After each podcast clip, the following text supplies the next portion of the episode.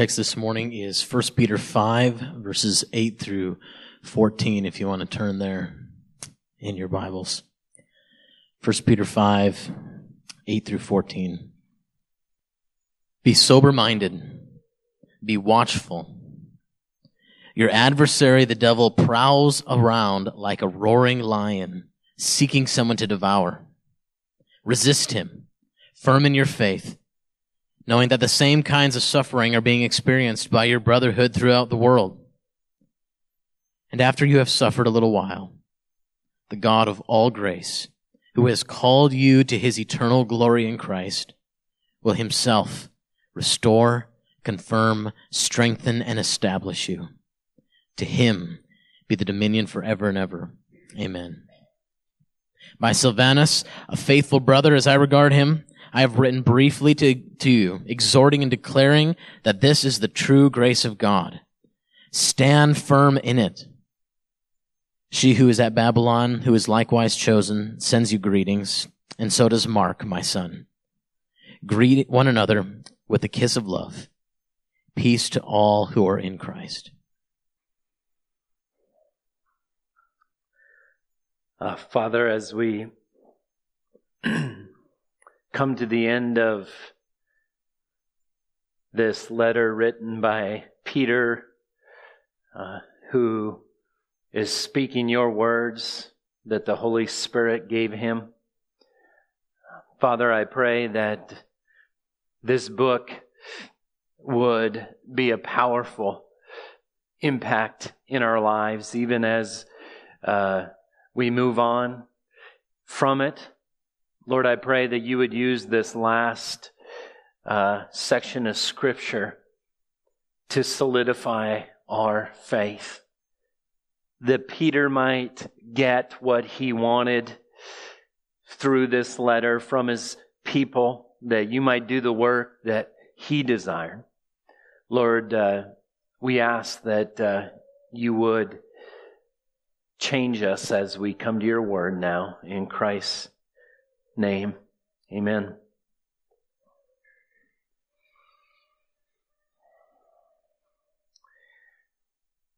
How does one wage war with the devil? If you had a friend ask you, what does it look like to wage war against the devil? How confident would you be in knowing how to respond to that question. How much of your response would be based from the scripture and how much of your response would be influenced by maybe a Christian movie or Christian literature? How much of what you think of Satan comes from the scripture and how much comes from the traditions of man as they talk about these things? We, if you've been around Christianity long at all, you've heard about spiritual warfare. You've heard about uh, fighting against the devil. But what does that look like? What is God's word actually say? Who is, in fact, the devil? Do we, do we have a biblical understanding about spiritual warfare? This text gives us important information about the battle, about the devil, and about how we live our Christian lives. First off, we must not make light of this spiritual battle, like so many of the false teachers uh, were in Peter's day. In fact, if you want to turn to 2 Peter verse or chapter 2 verse 10, in speaking of these false teachers, it's interesting what he says. Uh, he says, to watch out for those, especially those who indulge in the lust of defiling passion and despise authority, bold and willful, they do not tremble as they blaspheme the glorious ones. So these false teachers speak to angels in authoritative ways that shows their ignorance, that shows their stupidity. And in verse 11 of 2 Peter chapter 2, it says, Whereas angels, though greater in might and power, do not pronounce blasphemous judgment against them before the Lord. So even angels in heaven don't blaspheme other angels in a sense. Don't declare judgments of authority over these spiritual beings even though they're much more mighty and powerful than us. And then it says in verse 12, but these like irrational animals, they don't use their brains, creatures of instinct, born to be caught and destroy, destroyed, blaspheme about matters of which they're ignorant.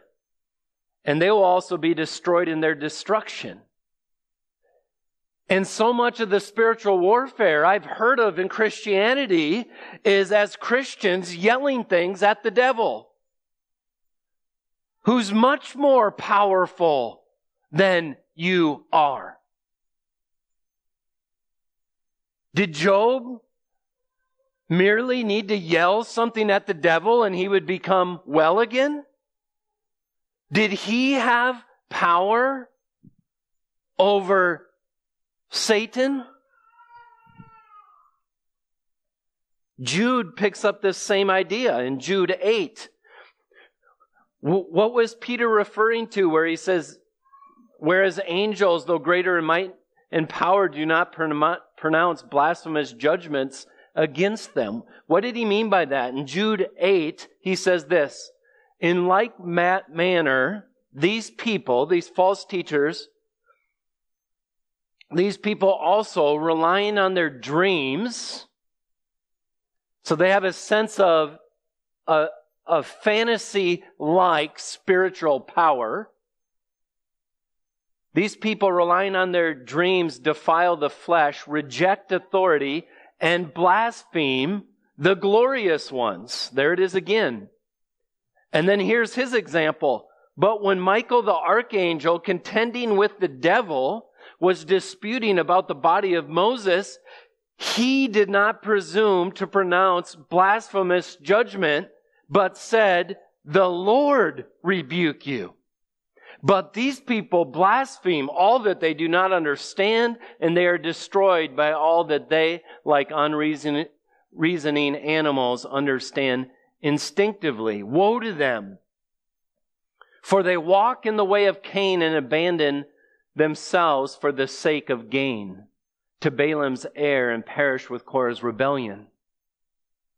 So whatever spiritual warfare is, it better not be yelling certain formulas and certain words at the devil, for that's what the false teachers do, lacking wisdom and understanding about the matter at hand. And yet, a, a wonderful Christian movie, War Room, that promotes uh, praying. There's so many good things in it. One of the main scenes is the main character walking around her house, casting the devil away. Stay away from this house. You have no right to be here. It's talking to the devil. It's one thing to pray for protection from God. But since when is spiritual warfare lived out in these certain strategies and things we say and do in order to control the spirits? Or you hear the statement, I need to bind Satan from this home or bind Satan from my life. It was interesting in, in John MacArthur's commentary on this. He said, How does this binding work? Satan comes to attack your family, and then I bind you in the name of Jesus Christ, and Satan goes like this. How long is he bound for? The Bible says he walks to and fro. That he's not bound, but we, with a certain formula of words, we stop him like this, and now he no longer is powerful, and how powerful we are, huh? That we can even command angels and they just listen to us. And those who think they're saved in Matthew 7, and, and they're saying, Lord, Lord, did we not do many mighty works in your name? Did we not cast out demons in your name? And God says, I don't even know who you are. What are you talking about? Is that the type of spiritual warfare you've been taught? This is the spiritual warfare I was brought up on.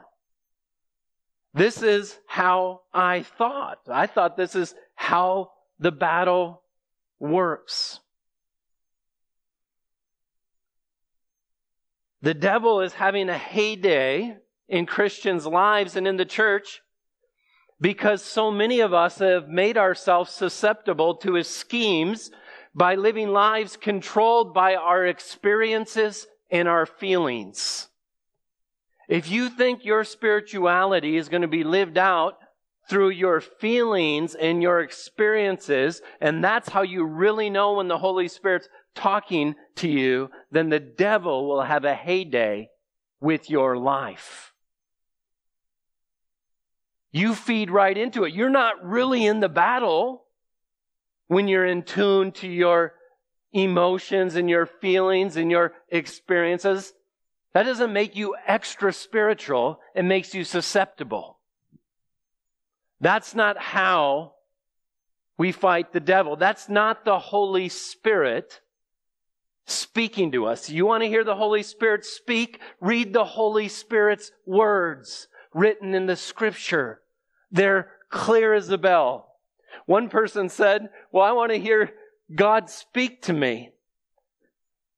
Someone said, Well, then read Scripture. No, I want to hear him speak to me out loud. Then read Scripture out loud, and you'll hear God's voice.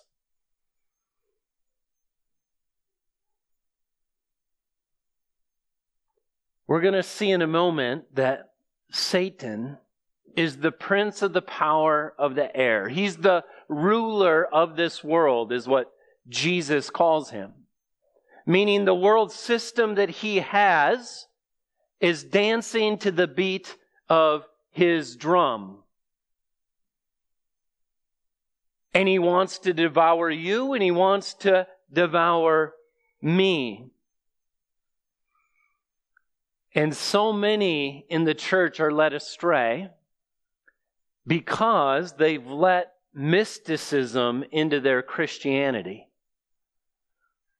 If you were to go to a Roman Catholic service, the main thing you're going to see is ceremonies and rituals that have spiritual power and meaning. It, it, it's a sort of mysticism that, that you go and you experience a spiritual experience through these ceremonies and these actions. Yet that's not Christianity. The, in the charismatic movement, where the main thing that the church is supposed to do is provide the opportunity for experiencing God, for experiencing a feeling, the thing that's lacking is objective truth. And that's not just kind of the problem, because it's the only way to stand against the schemes of the devil.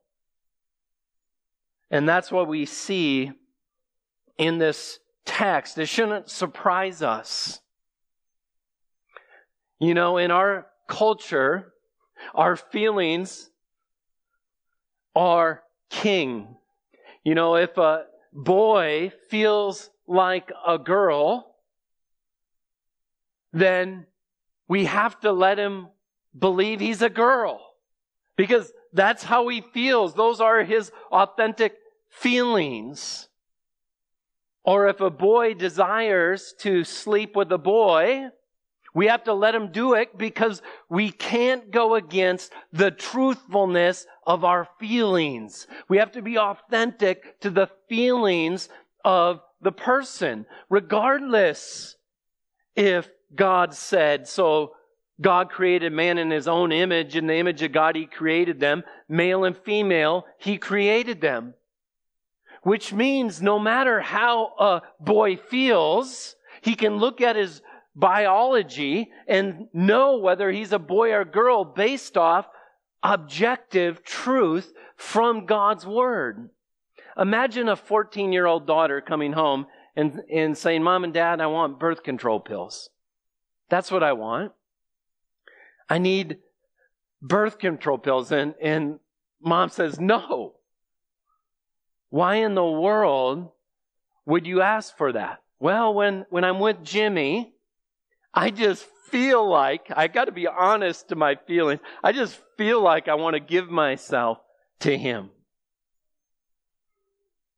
Now, what's the parent supposed to do? Oh, okay. Well, we got to be uh, authentic we got, we got to submit to the truthfulness of your desire. So I'll give you, no, that's insanity. And yet we do this. When we try to fight the spiritual battle by our experiences, and what's more true to us is our experiences than what we see in God's Word. And we shouldn't be surprised because when Jesus talked to his disciples in John 8 31. He says, If you abide in my word, you are truly my disciples, and you'll know the truth, and the truth will set you free. The truth will set you free. Every other religion out there in the world is based off some sort of mysticism, some sort of rituals or experiences Christianity stands alone on objective truth that sets us free.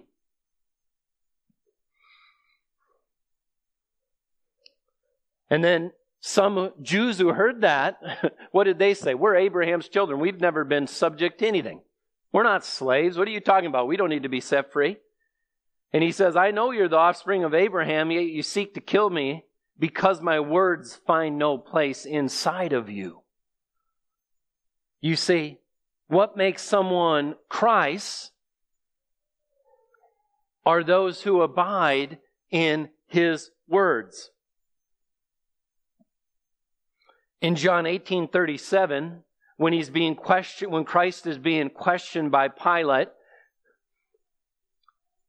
he asks why he came if he is a king. Here's what Jesus says in, in verse 37 of John 18 For this purpose I was born, and for this purpose I've come into the world to bear witness to the truth. Everyone who is of the truth listens to my voice. Pilate said to him, What is truth? He was a mystic. Pilate believed in power the circumstances. I have the power. That's what's true. But Jesus came to bear witness to the truth. And you know what Jesus says in John 14, 6. Jesus said to him, I am the way and the truth and the life, and no one comes to the Father but through me.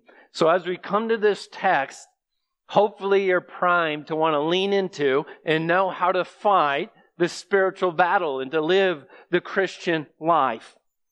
Look at what he says in verse 8. He says, Be sober minded and watchful. We talked about this a little bit last week. Sober minded means to be in control of one's thought processes and, and thus not to be in danger of irrational thinking.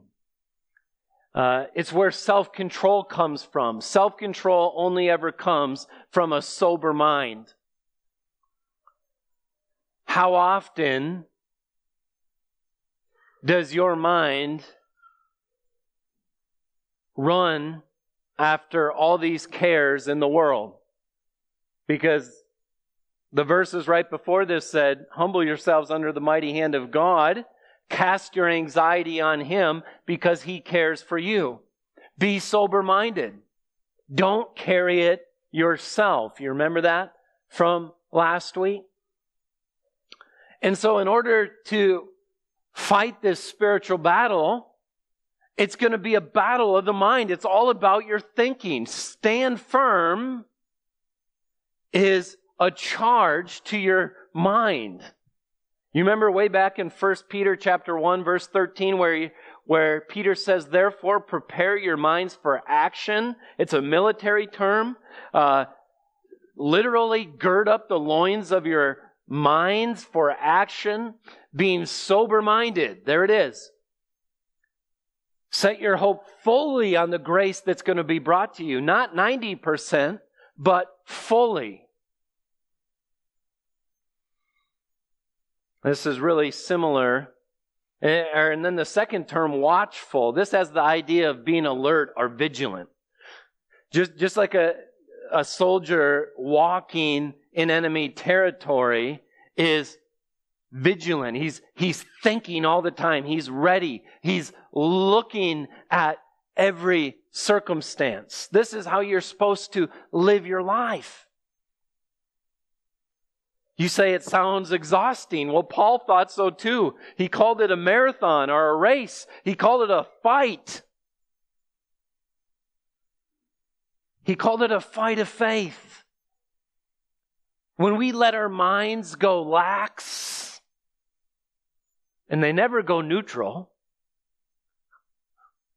we never actually uh, lose control of our minds like something else takes over, but we choose to think about the things we think. And so he says, with your mind, be watchful, be vigilant. Here's why. Your adversary, the devil, prowls around like a roaring lion, seeking someone to devour.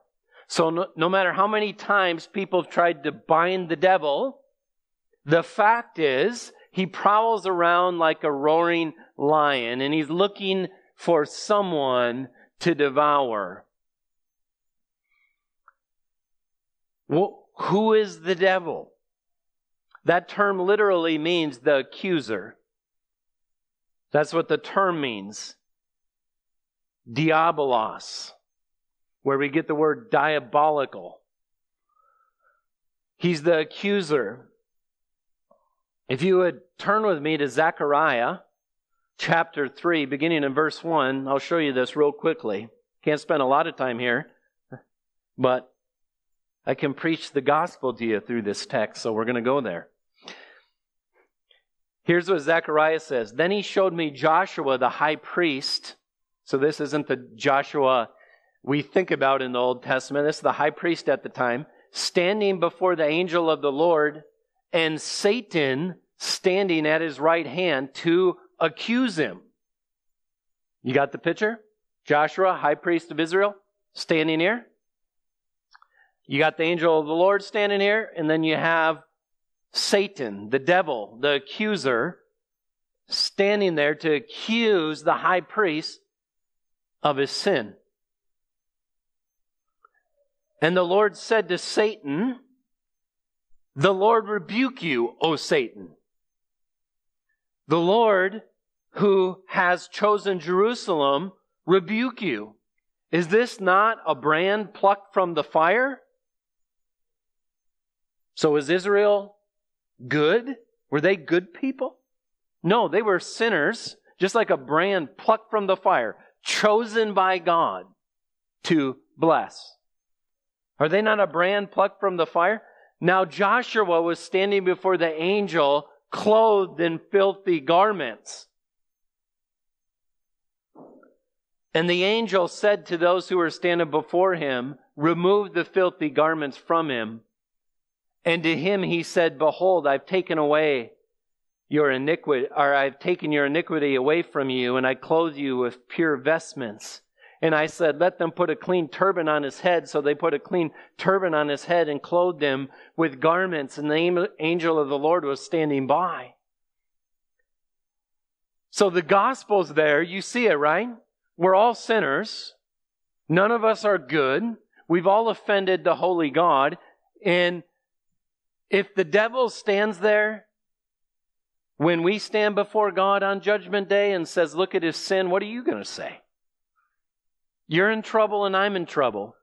But what did God do? God sent Jesus. He lived a perfect life in your place. That life that he lived was a righteous life. It's righteousness. It's like Jesus' righteousness is like a pure white robe.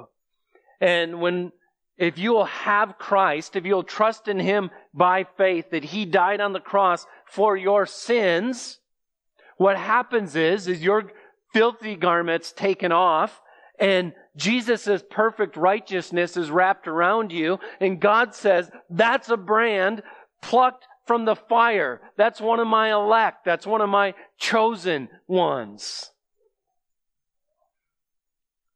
And I say all that just to show you that the devil, his very name is the accuser. And if you turn to Revelation chapter 12, I just want to read a little bit from here, where we get an idea about how the devil attacks and seeks to devour. Revelation chapter 12 is this amazing chapter where John in these visions is taken from the beginning of time to the end of time several times, and we get to see the scope of the spiritual battle going on. Here, here's what we see in verse 1. And a great sign appeared in heaven, and a woman clothed with sun and moon under her feet, and her head, uh, and on her head a crown of 12 stars. I think this is representing Israel or Jeru- or, or the Jews. Uh, Joseph had the sun and stars bowing down to him. And the 12, uh, on her head were 12 stars. I think the 12 tribes of Israel are seen there. So this, this is uh, the Jewish woman ready to give birth to the Messiah. She was pregnant and crying out in birth pains, uh, in birth pains and the agony of giving birth. And another sign appeared in heaven. Behold, a great dragon with seven heads and ten horns, and on his heads seven diadems. Thirteen times in Revelation, the, the dragon refers to Satan. And his tail swept down a third of the stars of the heaven and cast them to the earth. And this is where you get the idea that the third of the angels fell. And the dragon stood before the woman who was about to give birth, so that when she bore her child, he might devour it. How? Through a human agent. Who? Herod. Right? The Messiah is going to be born, kill all the firstborn. When the Messiah is there, the devil is warring against God. He's already been cast out of heaven. He's already warred against Adam and Eve in the garden. There's been a promise that from the seed of the woman, the serpent's head's going to be crushed. Through Abraham, this promise is going to come. And now, this woman from Abraham's line, who is married to a husband from Abraham's line, and goes back to the Davidic line, is about to give birth. And right there, Satan is ready to devour that child. Same word used that Peter uses in how Satan tries to devour us.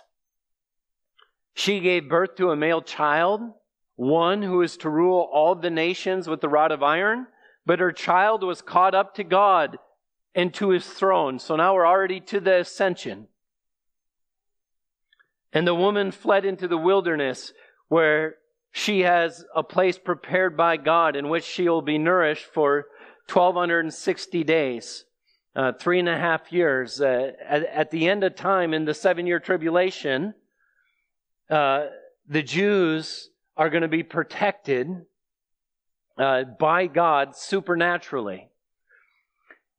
And then in Revelation 12, verse 10, it says, And I heard a loud voice in heaven saying, Now salvation and power in the kingdom of our God and authority of his Christ have come, for the accuser of our brothers has been thrown down, who accuses them day and night before our God.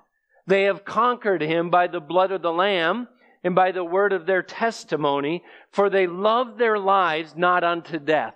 So these people have conquered the devil, proof being they're willing to die for the, for faith in Christ. The accuser comes and says, look at them, they're sinners. And they say, yeah, look at Christ who died for my sins.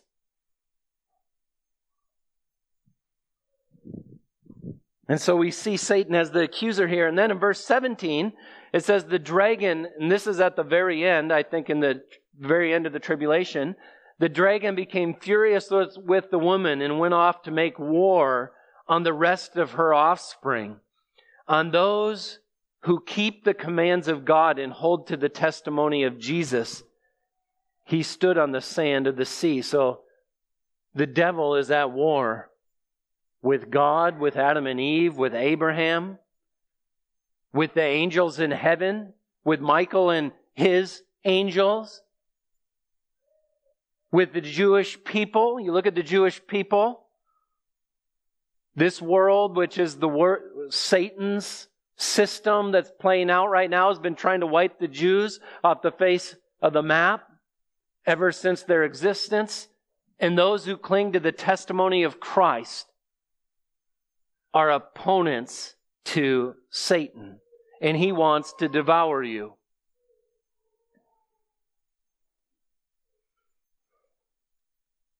It's not something we take light. Jesus, right before he died and ascended into heaven in the high priestly prayer, what does he say in verse 14? John, John 17, verse 14. I've given them your word. I've given them your word.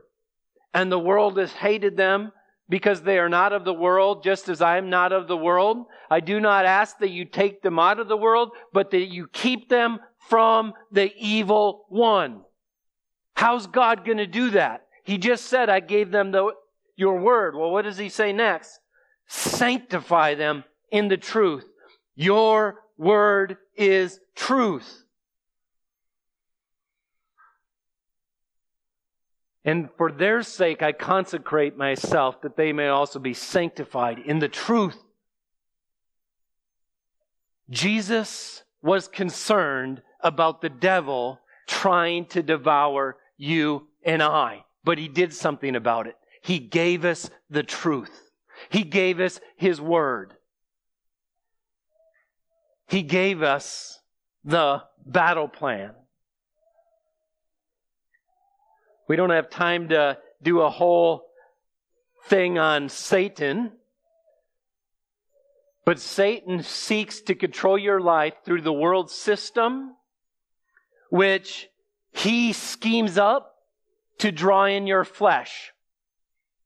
That's, that's the world's system.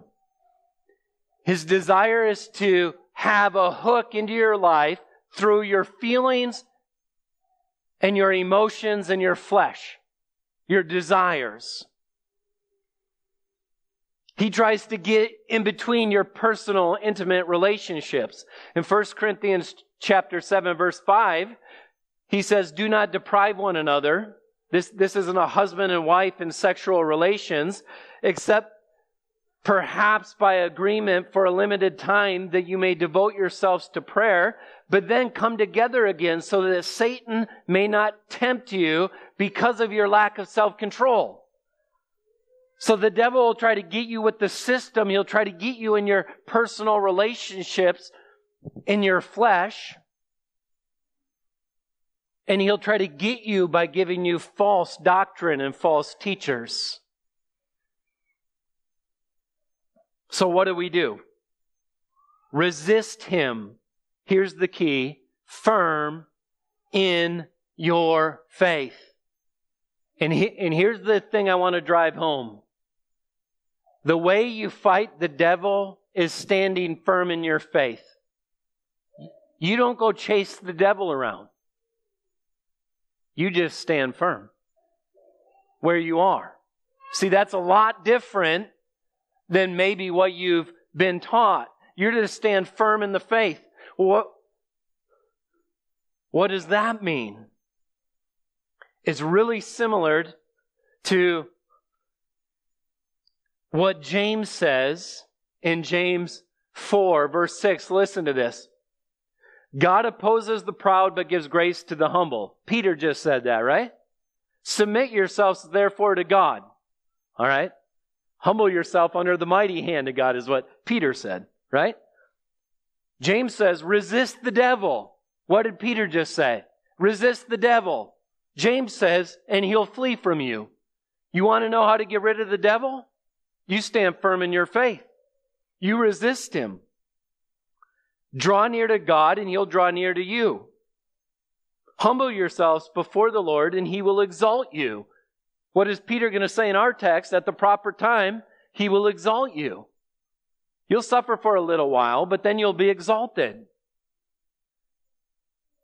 So you have two texts that are parallels, that are side by side, that describe spiritual warfare as resisting him by standing firm in the faith.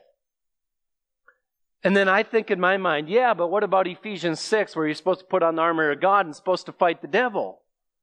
That's where we go and we chase him around. Really? I went and looked at it. Here's what it says. Finally, brothers, this is Ephesians 6:10. Be strong in the Lord and in the strength of his might. Put on the whole armor of God that you may be able to stand that's what it says. Stand against what? The schemes of the devil. So we're to, we're to stand against the schemes, the system that he's put in place. How are you going to do that? You have to know what God says. Because the devil is a liar. That, that, he's speaking his native language. And if the devil's going to get you, he's going to get you because you're not standing on the truth of the Word of God. You see that? That's why it has to be, the spiritual battle has to be with the truth. The devil's plan is in his lies. And then he says, For we do not wrestle against flesh and blood, but against rulers and against authorities and get against the cosmic powers over this present darkness, against spiritual forces of evil in the heavenly places. And so you might say, see, that's where we do it. We wrestle with these angels and we wrestle with them and we, yeah, but what's it look like? Here's what he says. Therefore, take up the whole armor of God that you may be able to withstand in the evil day. That's the second time Ephesians 6 has said this. And having done all, to stand firm. So you mean this battle is he's going to attack me and I'm just supposed to stand on what I already know, what's already been re- revealed in the Bible by faith? Yes. Yes. The Christian life is not about the new scheme, the new teacher, the new book, the new formula. It's about standing and believing the truthfulness of the Word of God, but it's not going to be easy, and it is a battle. Paul said, I need, I die daily, which means he has to fight the fight of faith every day to stand, to believe the truth. And so he says, Therefore, take up the whole armor of God that you may be able to stand, withstand the evil day. Having done all, stand firm. And then in verse 14, stand therefore. That's what spiritual warfare looks like. Well, what's it look like to stand, having fastened on the belt of truth?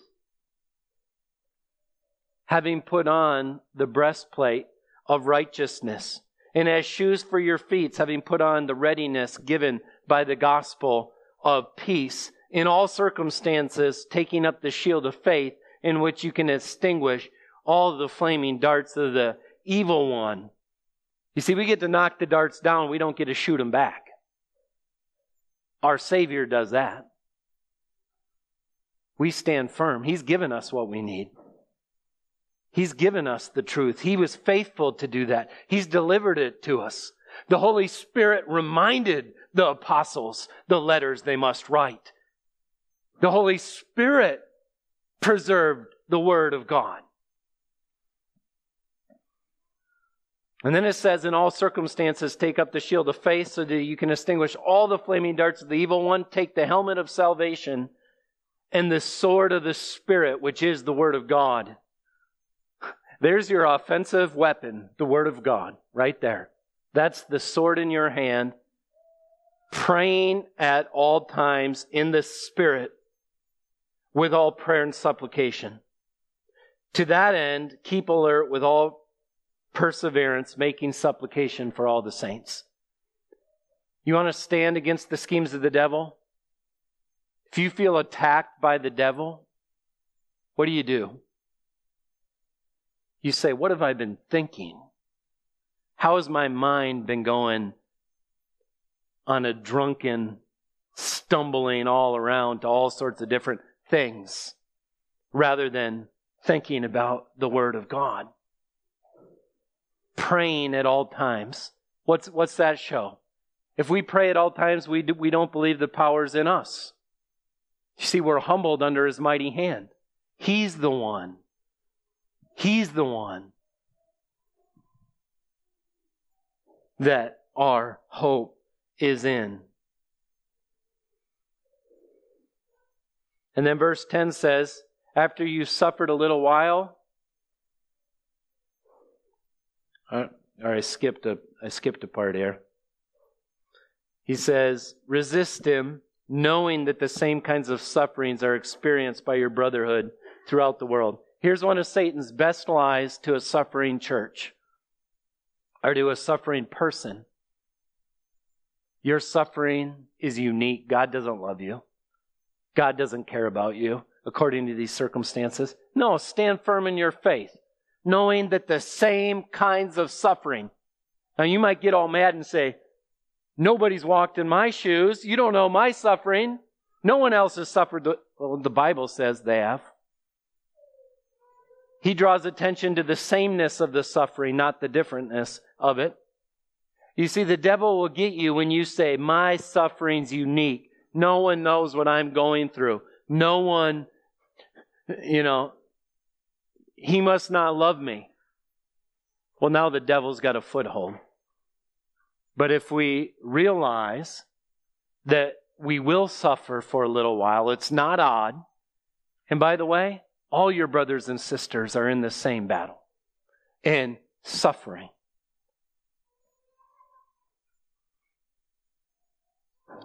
And so then he says, After you suffered a little while, the God of all grace, who's called you to his eternal glory in Christ, will himself restore, confirm, strengthen, and establish you.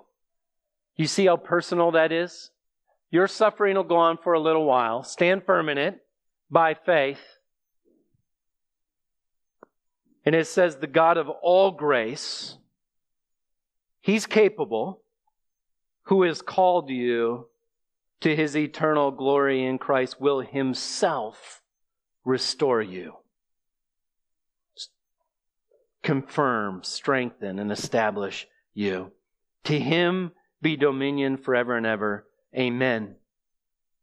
We must vigilantly think. The spiritual battle is in, with your mind.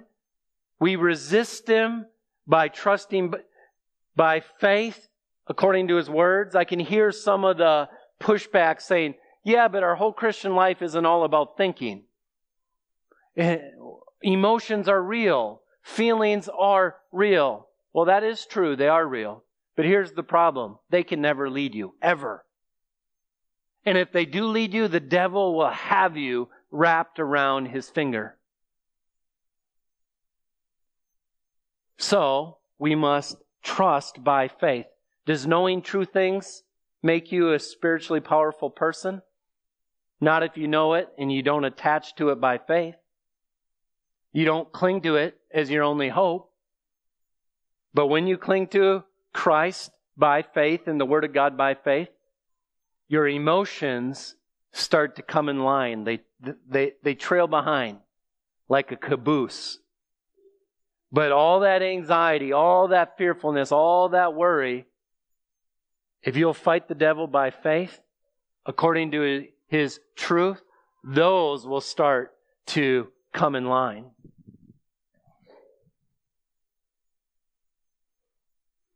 And then he ends with worship.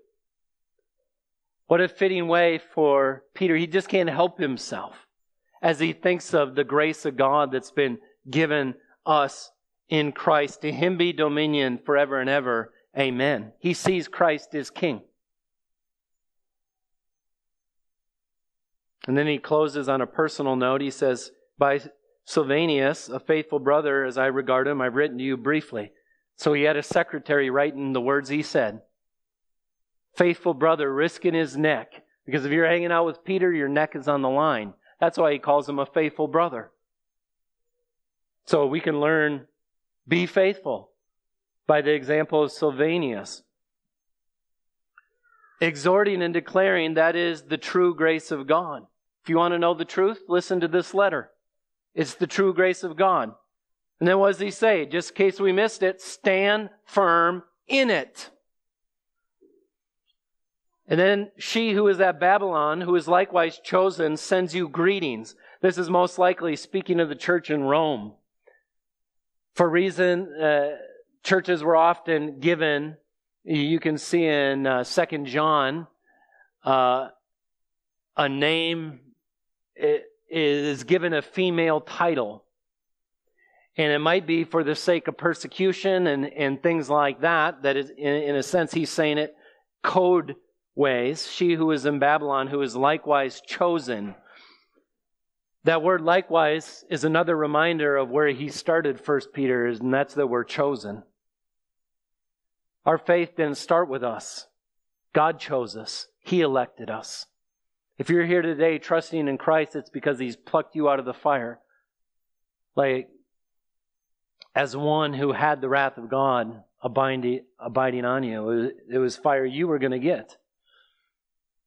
And then it also tells us that there's other churches going through the same thing, and they're sending greetings and they're thinking of you. And so does Mark, my son. Which reminds me that we're a part of a family of God because Mark was not Paul's son, literally, in the flesh, but spiritually. Greet one another with the kiss of love. Peace to all of you who are in Christ. Father, how practical is your word?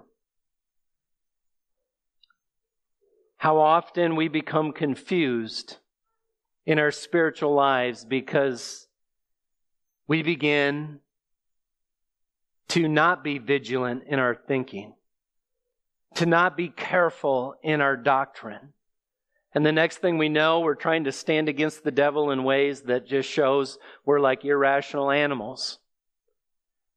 But Lord, let us be thankful that our faith is based on objective truth that's been delivered by your own Son to us. That we can stake our whole life on it.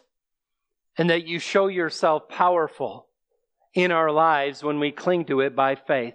Father, I pray that we would all stand firm in the grace of Christ, the only hope any sinner has. We pray this in Christ's name. Amen.